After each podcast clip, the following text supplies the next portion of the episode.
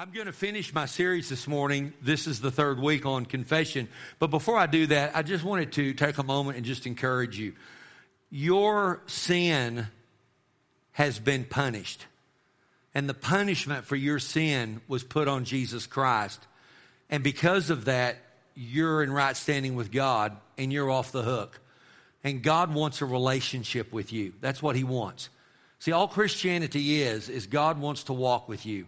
He wants to walk with you on the good days. He wants to walk with you on the bad days. He wants to walk with you when you blow it. He wants to walk with you when you don't blow it.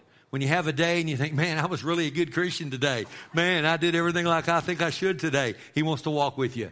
When you think, man, I had a terrible day and I was a terrible Christian and I did things I shouldn't have done. I said things I shouldn't have said. I blew it my, with my wife. I blew it with my kids.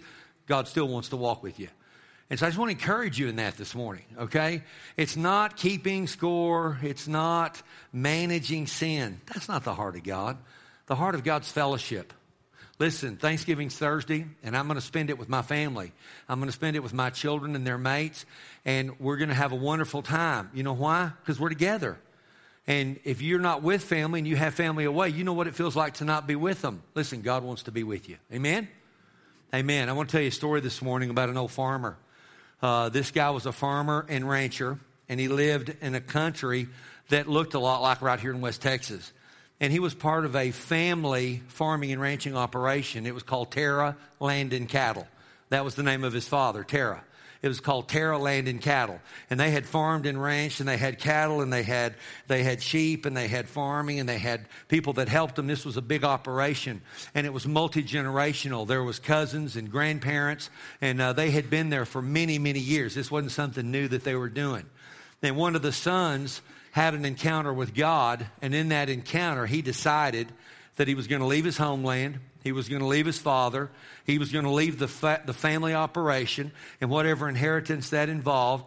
And he was going to follow an outrageous promise from a God that he barely knew when he went in and told his dad, "Hey, Dad, I'm gonna I'm leaving and, and I'm gonna take my family and I want you to come go with me and and uh, we're supposed to go to this land called Canaan." I know one of the things that his dad said was, "Well, you're gonna follow who?" Well, we're gonna follow God. Well, they worshipped many gods, and so one of the questions was, "Well, what God are you gonna follow?" And he said, "Well, it's this God that I've met." His name was Abraham. He was 75 years old. So he gathered up everything that he had. His father, he took his nephew Lot, and they left and they went to this land they'd never been to called Canaan. When they got there, they were in a drought. And it was dry and it was hot. And if you've lived here very long, you know dry and hot. Amen. Thank God for the rain we've had this last summer, but we know dry and hot. So there wasn't anything to eat. There wasn't a Burger King. There wasn't a McDonald's. There wasn't a Walmart. You couldn't get an Allsup's burrito after midnight. So they decided they'd go over to Egypt and get something to eat. So they left and headed over to Egypt. And when they got there, the Pharaoh and some of his court noticed Abram's wife, Sarah, and they noticed that she was beautiful. Uh, and they were, they were taken by her. Now, here's what's amazing about this story she was 65. Okay, let that soak in. She was a 65 year old babe. Okay? Yeah. Now, so Abram gets scared and he says, Hey, here's what I want you to do. I want you to tell them that uh, you're my sister because I don't want them to kill me and take you for their own.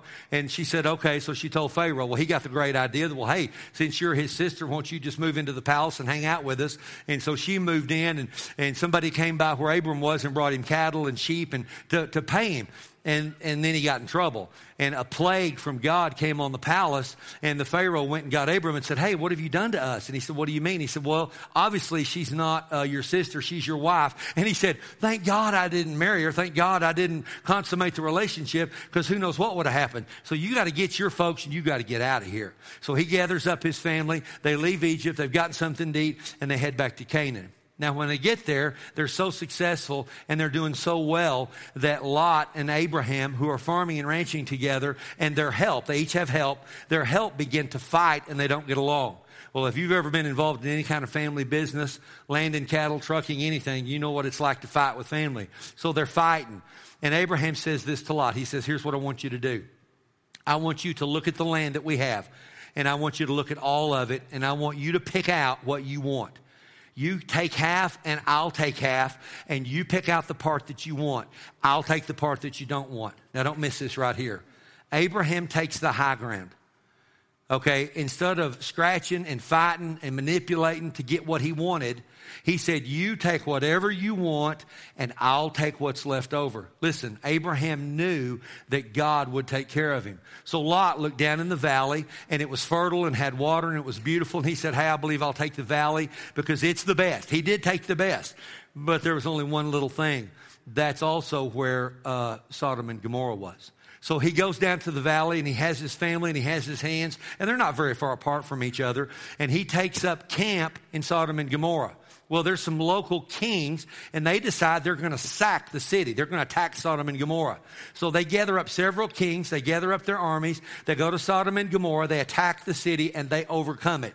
And they take all the goods, they plunder everything worth having. Then they take all the people that are worth having, and they make them slaves, and they leave. Well, when they leave, a person escapes from the city and makes it to Abram's camp and says, Abram, hey, Sodom and Gomorrah's been sacked. Uh, Lot's been taken with his family, and, and they've been taken. And he says, okay, great. So he gets 300 of his household. These were servants and soldiers. And he goes after these kings in the wilderness. And when he gets there and catches up to them, he whips the snot out of them. He gets Lot, gets his family, gets the belongings, and starts heading back to Sodom and Gomorrah. And when he gets on his way to there, he runs into a guy named Melchizedek. Now, Melchizedek is two things. He's a king and he's a priest, and, he, and he is a type of Jesus Christ in the Old Testament. Let me explain it to you.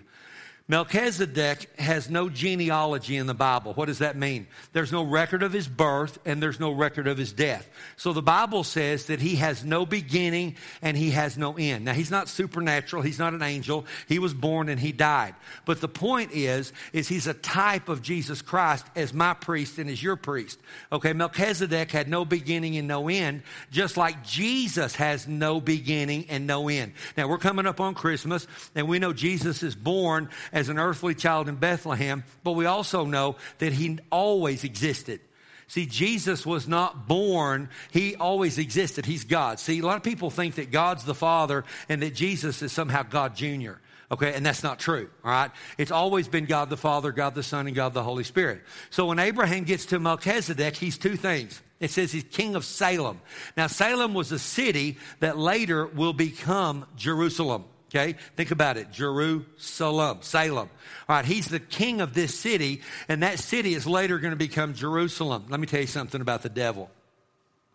Okay, the reason the dome of the rock that belonged to the Muslims is in Jerusalem and it's where it's at is because that is the very spot where Jesus is going to rule and reign during the millennial reign of Christ and they're not giving it up. They're going to fight for it. They're going to die for it because the devil knows that that's where Jesus is going to reign from. Let me tell you something about him. The devil will give you ground. Okay? He'll give you ground, he'll give you ground, he'll give you ground. And he should give you ground. And he's not going to give it to you. You got to take it by using the name of Jesus. But finally, you'll get him in a corner, and he'll come out of that corner fighting like a tiger and you have to have a club to get him off of you. Now, what do you mean a club, Pastor? The club's the Word of God. See, the devil will give ground. All the devil wants in your life is a toehold. See, eventually he wants to have his arm around your neck and get a chokehold on you, but he's perfectly satisfied for years just to have a little toehold. You've got to get him out of your life. So Melchizedek, who represents Jesus, who's king of Salem, he's also a prophet. Now, why am I telling you this story? Because when Abraham gets to Melchizedek, it says that he takes the spoil that he got back from the kings and he pays tithes to Melchizedek. He gives him 10%. Now, here's what's amazing about this story so far. All right, I've had lots of Christians tell me, oh, Pastor, I don't, I don't need to tithe because that was in the law and we're redeemed from the law. And listen, we're absolutely redeemed from the law. I'm not under the curse of the law anymore because I'm in the new covenant. But here's what's interesting Abraham paid tithes to Melchizedek before the law existed.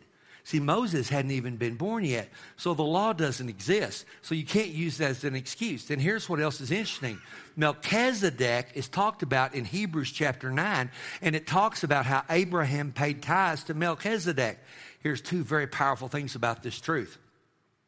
It says that when he paid tithes, that God in heaven received them.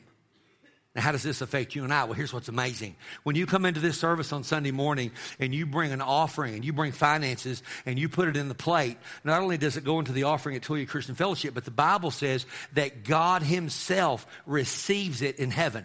So when you put your check in this morning, when you got online and designated giving, God received it in heaven. So when Abraham gave to Melchizedek, it says God received it in heaven. Here's the next thing. It says that Levi paid tithes in the loins of Abraham. What in the world does that mean, Pastor? Levi was Abraham's grandson. And so what it says is, is when Abraham gave a tenth of the spoil to Melchizedek, his grandson, who's not even born yet, it says that he paid tithes in his loins. Here's what I want you to see that's so amazing. Vicki and I are tithers, and we've always been tithers, and we were tithers before our children were born. So my son paid tithes before he was even born because he was in our loins. My daughter paid tithes before she was even born because she was in our loins. Here's the point when you serve God, it blesses your children. When you give in the offering and you serve God, you pass that on to your children. My children's children who are not even born yet, now one of them is fast on her way. She will be here in January, amen. She will be here, yeah, come on, amen. yeah, I'll just dance. She's paying tithes even though she's not here yet. Listen, it pays to serve God because it not only blesses you, but it blesses your children. So he paid tithes to Melchizedek, who represents Jesus. You pay tithes to Jesus. And it says God receives them in heaven when you give. Now, here's another thing I want to throw out at you praise and worship's a sacrifice. Listen, if you have any loved ones in heaven, now they're not in the eternal church service in the sky, okay? I love church. Don't get me wrong. I love praise and worship. I love church. But there's a lot of amazing things going on in heaven besides church. It's not you know, a thousand year church service, okay? But one of the things that does happen in heaven is worship. And when you worship God, you're worshiping, if you will, right along with your loved ones in heaven. Because one of the things they're doing is worshiping God. My mother, my father, my grandparents, you know, one of the things they're doing, they're worshiping God and they're loving Him and they're telling Him, I'm so grateful. Well, when I do that here, God receives my praise in heaven just like He receives my offering. Listen, there's not a gap between heaven and earth. There's a connection. So what you do here is received in heaven. So he's on his way. And when he gets to almost to Sodom and Gomorrah, the kings of that city come out and they say, Oh my gosh, you saved us. You got our stuff back. You got the people back. We're so grateful. Here's what we'll do. We'll let you keep all the goods and you just give us back the people. And here's what Abram says.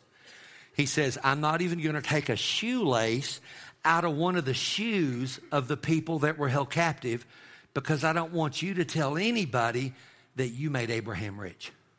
Here's what he did He said, I'm going to trust God.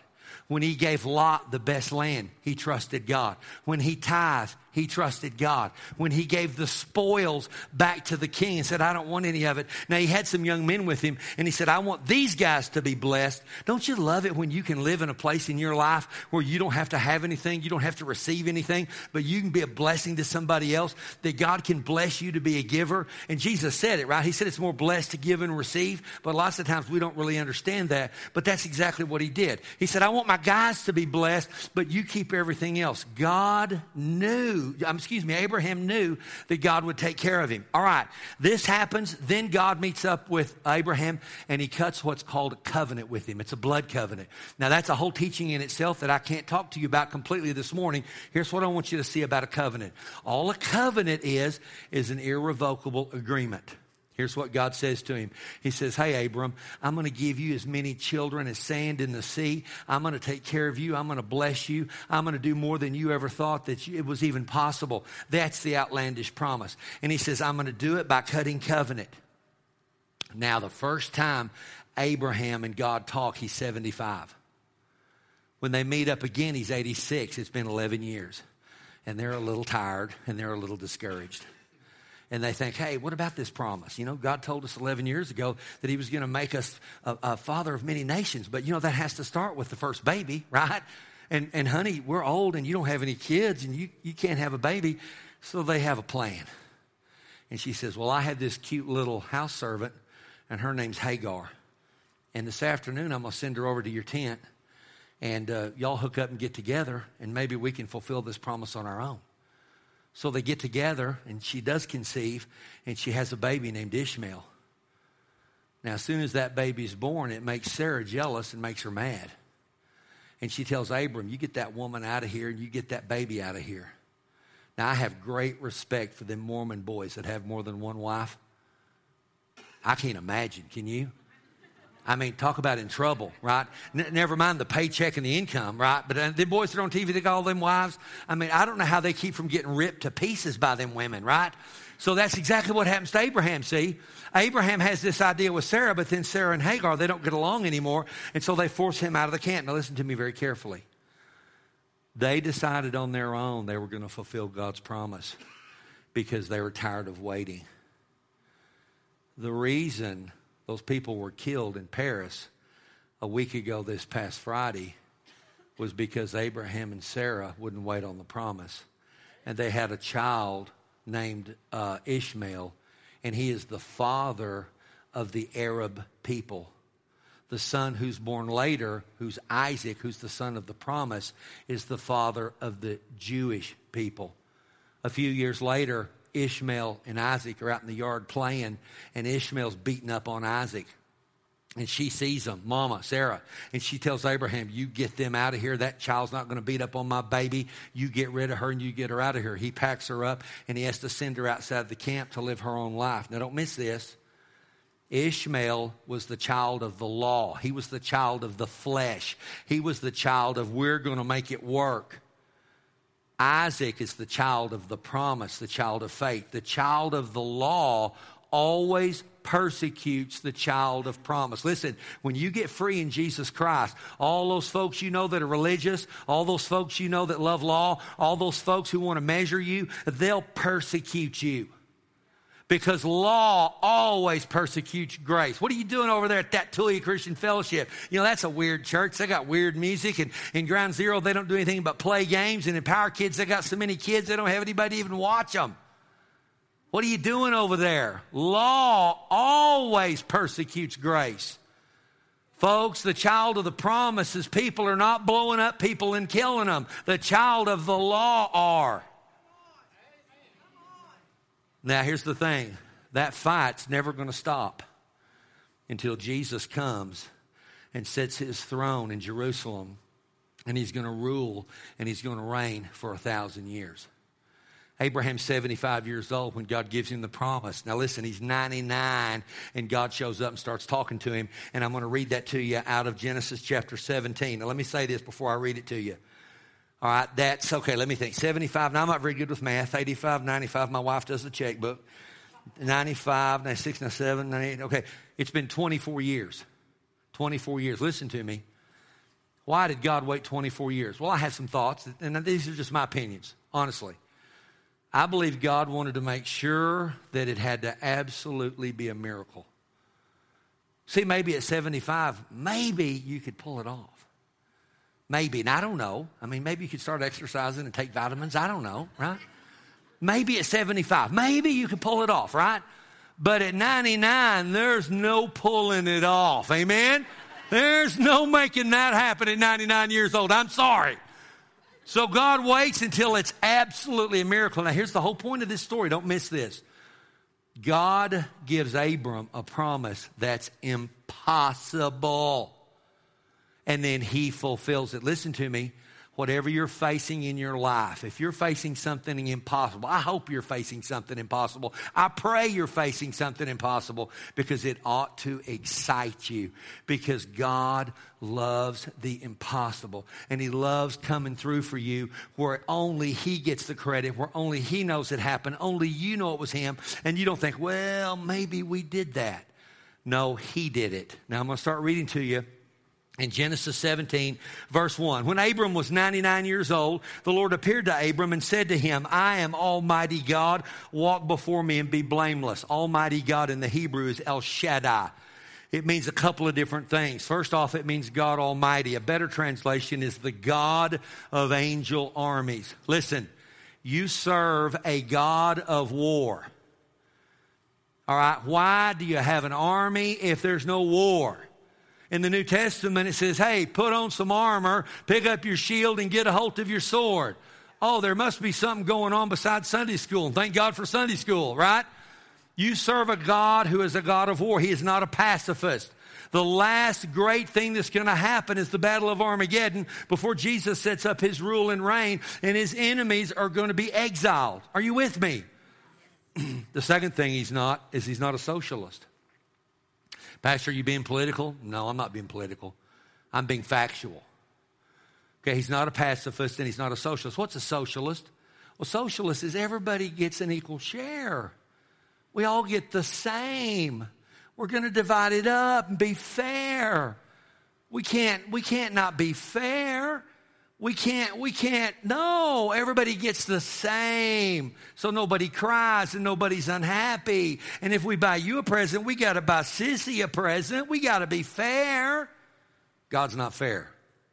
He's righteous, but he's not fair. The Bible says there'll be rewards in heaven. There'll be rewards. The Bible says so that there's going to be gold, silver, and precious stone. Now, I know we're not going to need any gold, silver, and precious stone in heaven. I know that. Not, I'm not going to have to buy anything in heaven. I don't, I don't believe that I'm going to have to do that. Uh, we'll be given crowns, the Bible says, so I can teach on it. And then it says that we'll bow at Jesus' feet and throw our crown at his feet and we'll say, You're king.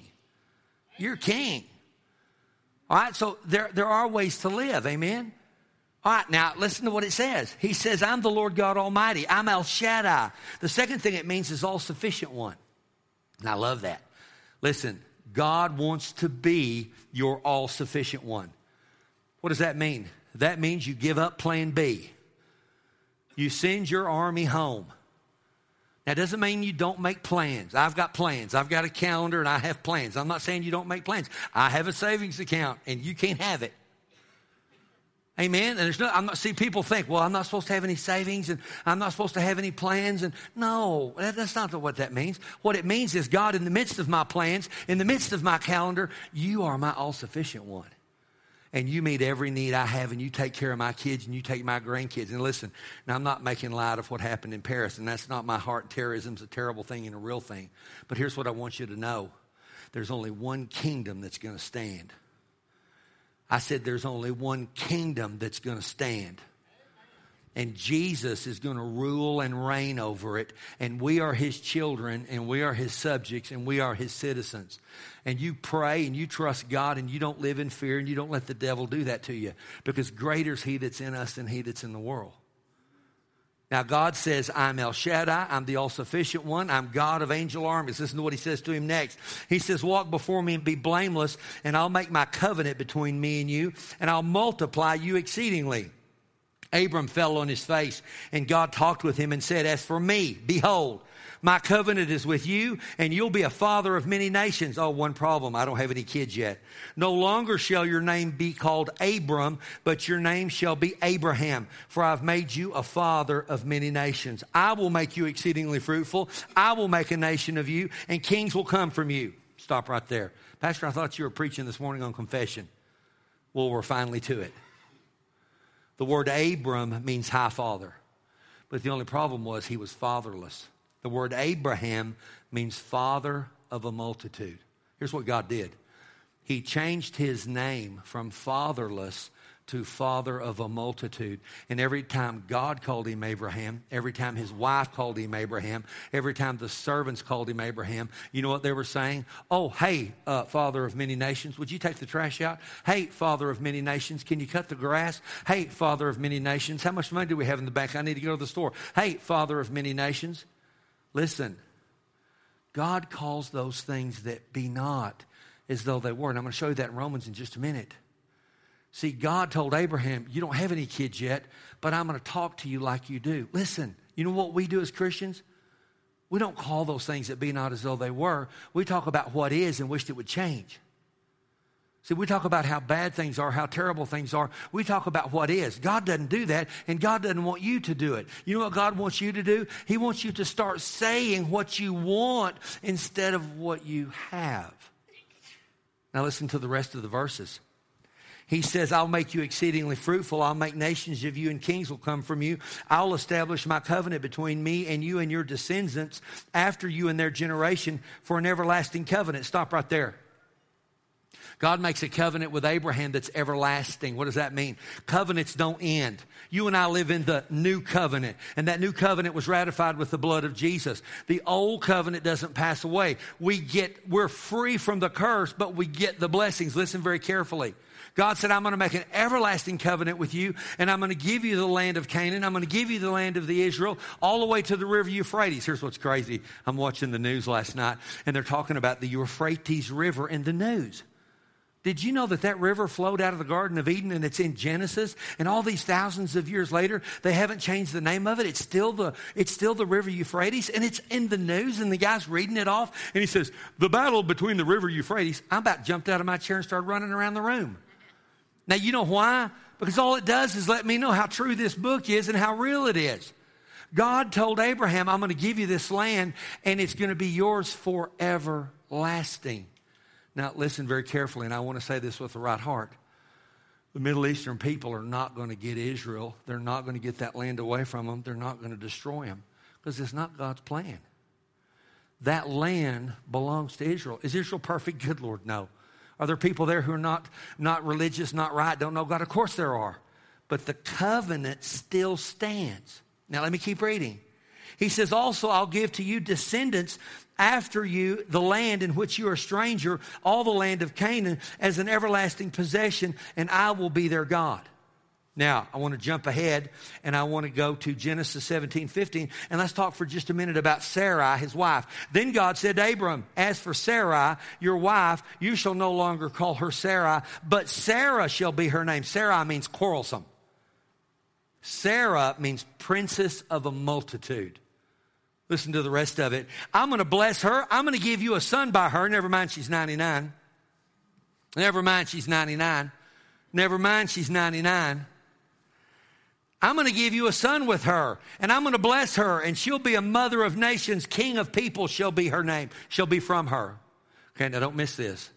God changed Abram's name to Abraham, which means father of many nations. He changed Sarai's name, which is quarrelsome, to Sarah, which means princess of a multitude.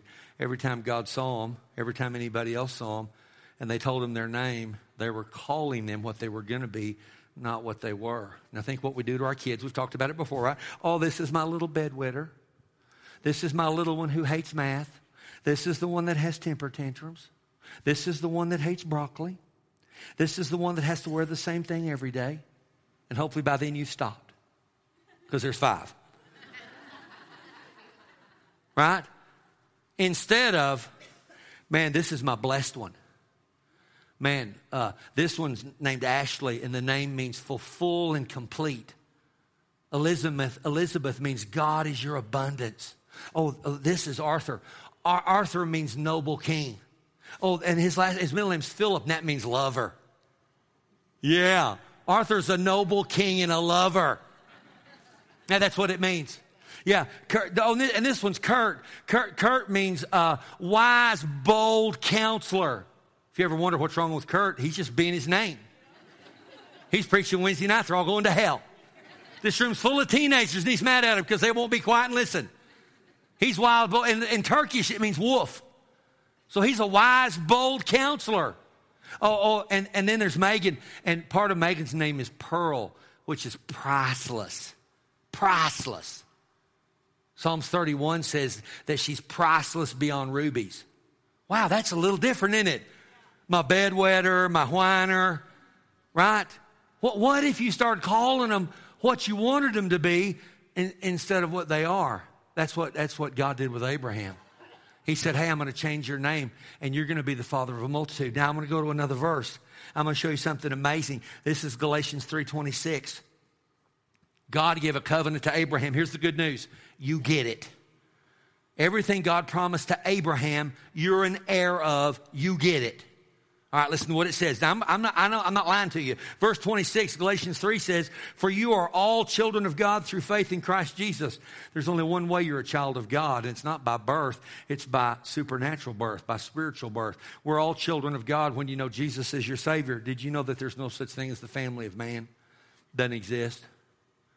You're either in darkness or you're in light. And it doesn't matter the color of your skin. The Bible says we all come from one blood. It doesn't matter if you're black or brown or white. If you get cut, your blood's the same color.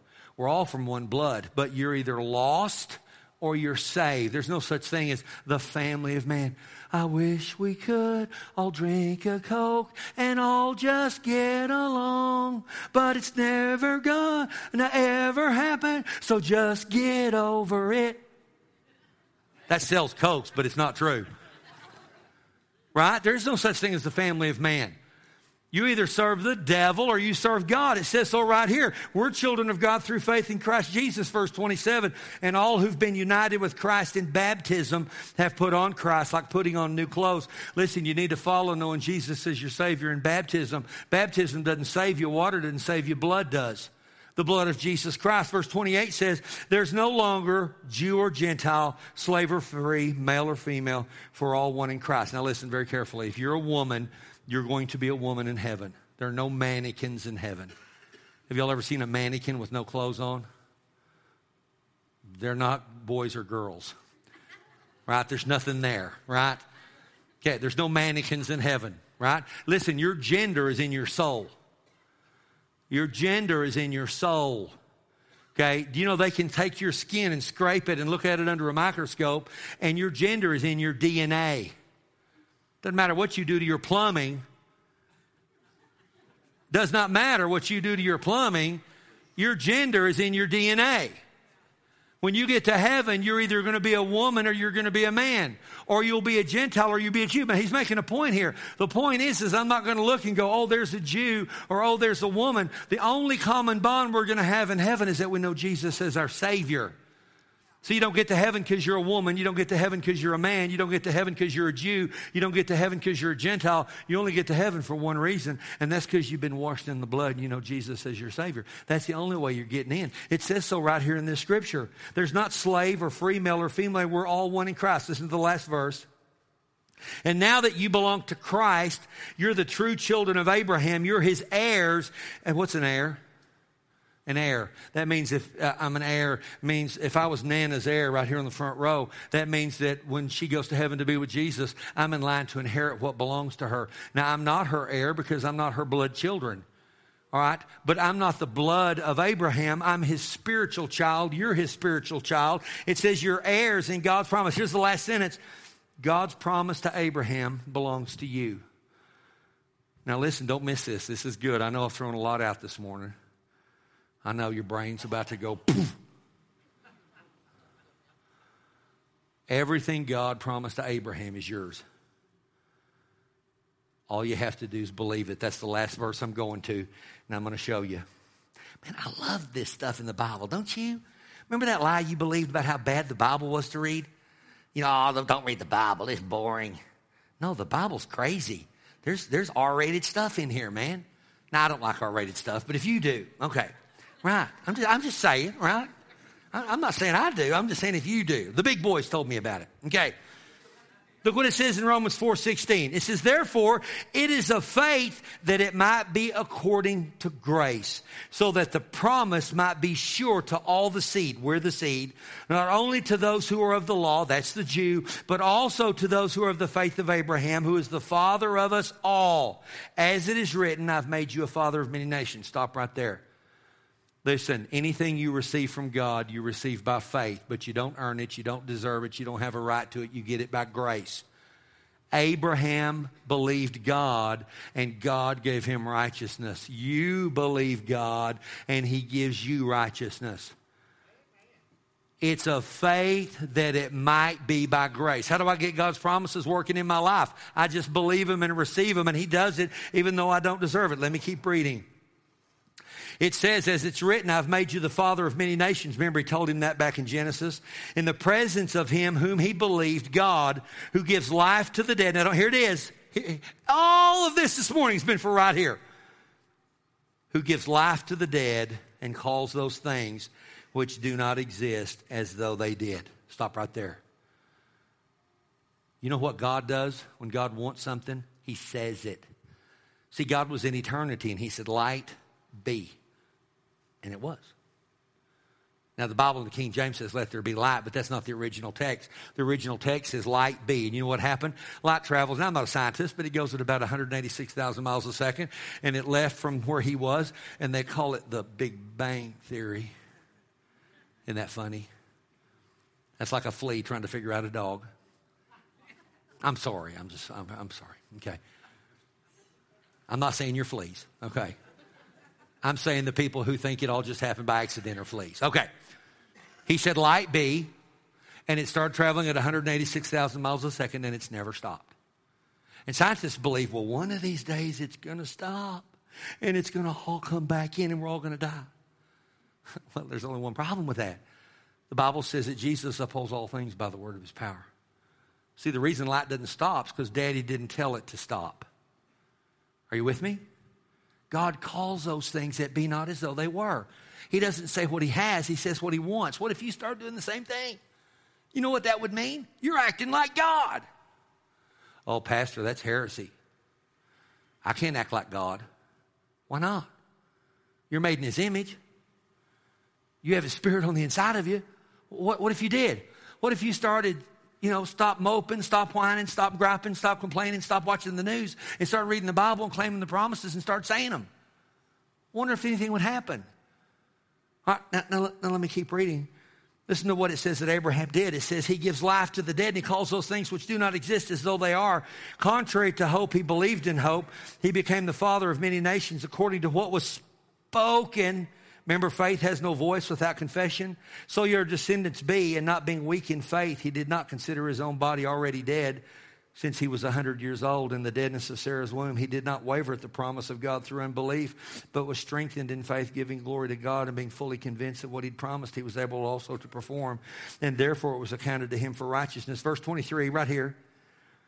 Don't miss this. Now, it was not written for his sake alone that it was imputed to him, but also for us. It shall be imputed to us who believe in him who raised up Jesus our Lord from the dead. I just got one more little thought here, and we're going to stop. Listen to what uh, Abraham did. It says, contrary to hope, he believed in hope. He did not waver through unbelief. He strengthened his faith. He gave glory to God. He was fully convinced that what God promised, he was able to perform. Listen to it one more time. Contrary to hope, he believed. What do you mean, Pastor? Well, he's 100 years old. It's hopeless. But against hope, he believed in hope. He didn't waver through unbelief. This is never going to happen. He strengthened his faith by meditating in the promises. He gave glory to God. Have you ever heard anybody say, Oh, I have cancer and I'm giving glory to God? That's not what the book says. The book says when your faith is strong, you give glory to God. When you stand on the promises. Now, don't get me wrong, now I'm not picking on anybody. Well, when bad things happen, it's God. That's not what the book says. Listen to it. He gave glory to God, being fully convinced. He was fully convinced. I wonder what you're fully convinced about. Oklahoma State wasn't fully convinced. But then Baylor boys were, right? Right? Boston College wasn't fully convinced. But them Catholic boys from Notre Dame were. Right? Ohio State wasn't fully convinced. They rode in there on a chariot and already crowned themselves champion. It's only one problem. You got to play the game. Right? If you don't know about that, ask me after the service. You can Google it. Being fully convinced what he promised, he was able also to perform. Here's all I want you to see right here, and we're going to stop. What if you start saying, Father, I thank you I'm blessed. I thank you my children are blessed. I thank you that the promises in the book belong to me. I thank you that you said I can have what I say and I'm going to start speaking into my life what your promises are. See, I had a lady come up after the service and say, Well, am I supposed to lie? No, no, that's not, that's not God's heart. That's not our heart. And I, know, I want you to understand that. Her and I talked about it. Okay, see, it's not about ignoring your circumstances or putting your head in the sand or pretending like everything's okay when it's not. What it means is, is you get a hold of a promise and you hang on to it. See, Abraham had a promise and he hung on to it. You get a promise and you hang on to it and God will bring it to pass in your life because God loves the impossible. Amen? All right, y'all stand up and let's pray. Praise God. Father, I love you. I'm so grateful. Hey, I want you to do me a favor. Would you mind just closing your eyes for a moment? Just close your eyes. Just do it for privacy. We're not doing it to be religious or to be weird. But I just want to give you a chance. I want to introduce you to Jesus. If you're in this place this morning, you say, Pastor, I don't know that I'm a Christian. I'm glad I'm here this morning. Maybe somebody brought you and you say, Pastor, I don't know that I'm a Christian. but I'd like to be one. Listen, it's real simple. All you have to do is ask Jesus into your heart and he'll come in. That's what makes you a Christian. See, not being an American, not going to church. But if, you if you'd say, Pastor, I think I'd like to be a Christian, I'd love to just take a moment, give you an opportunity. If you're here and you want to slip up your hand where I, where I can see it, I'd love to pray with you. I won't embarrass you. I won't do anything to you. I'd just like to pray with you. Anybody? I just don't want to leave this service without giving you a chance. Okay, I see that hand. Okay? I see that hand. Kenny, here's what we're going to do. I'm going to pray a simple prayer. I'm going to lead you in a simple prayer. We call it the prayer of salvation. It's very simple. And you're going to invite Jesus into your heart. Now, listen, if you've already done it, thank God. I want you to pray with me.